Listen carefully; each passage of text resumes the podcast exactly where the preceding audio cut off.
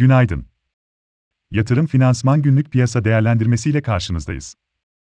Bugün günlerden 29 Ağustos Pazartesi. Powell'ın enflasyonla mücadeleyi büyümenin önüne çıkartarak sıkı para politikalarının ve yüksek faizlerin devamına işaret etmesi küresel borsalara satış getiriyor. Powell sonrasında benzer mesajlar veren Avrupa Merkez Bankası'ndan da faiz artırım beklentilerinin de yükseldiğini görüyoruz. Amerika Birleşik Devletleri borsaları cuma günü %3 ile %4 arası değer kayıpları yaşarken, Amerika Birleşik Devletleri vadelileri de bu sabah %1 civarında negatif tarafta. Asya'da da satışlar sürüyor. Biz de negatif açılış bekliyoruz.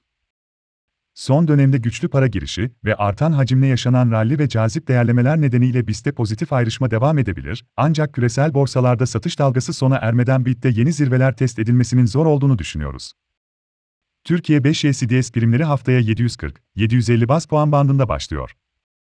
BIST 100 endeks için 3100, 3055 ve 3000 destek, 3185, 3200 ve 3260 direnç.